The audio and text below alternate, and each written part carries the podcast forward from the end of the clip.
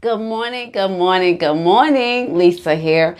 This is Lisa 6 and 3, and here is God's strength for you and me this day. This day.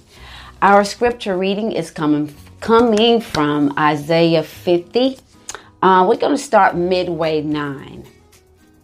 Are you not the arm that cut Rahab apart and wounded the serpent? Are you not the one who dried up the sea, the waters of the great deep, that made the depths of the sea a round for the redeemed to cross over? Are you not the one?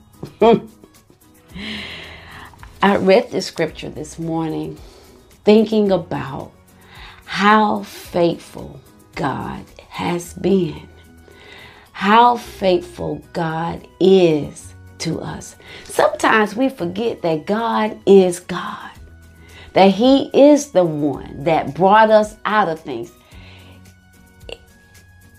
In this scripture, Isaiah is saying to God, Are you not the one who did all of these things for the children of Israel? Are you not the one who made ways out of no way? Are you not the one who healed my body? Are you not the one who pulled me out of the gutter? Are you not the one who saved my children from the hands of the enemy? Are you not the one who mended my heart back together? Are you not the one who showed me how to love again? Are you not the one who showed me how to forgive?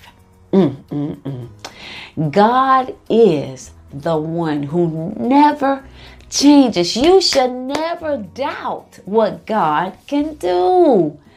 If you are doubting today, go back and remember, reflect. Lord, Aren't you the one who did this and that? Aren't you not the one who healed me from cancer? Are you not the one who saved my soul? Mm. Today's strength.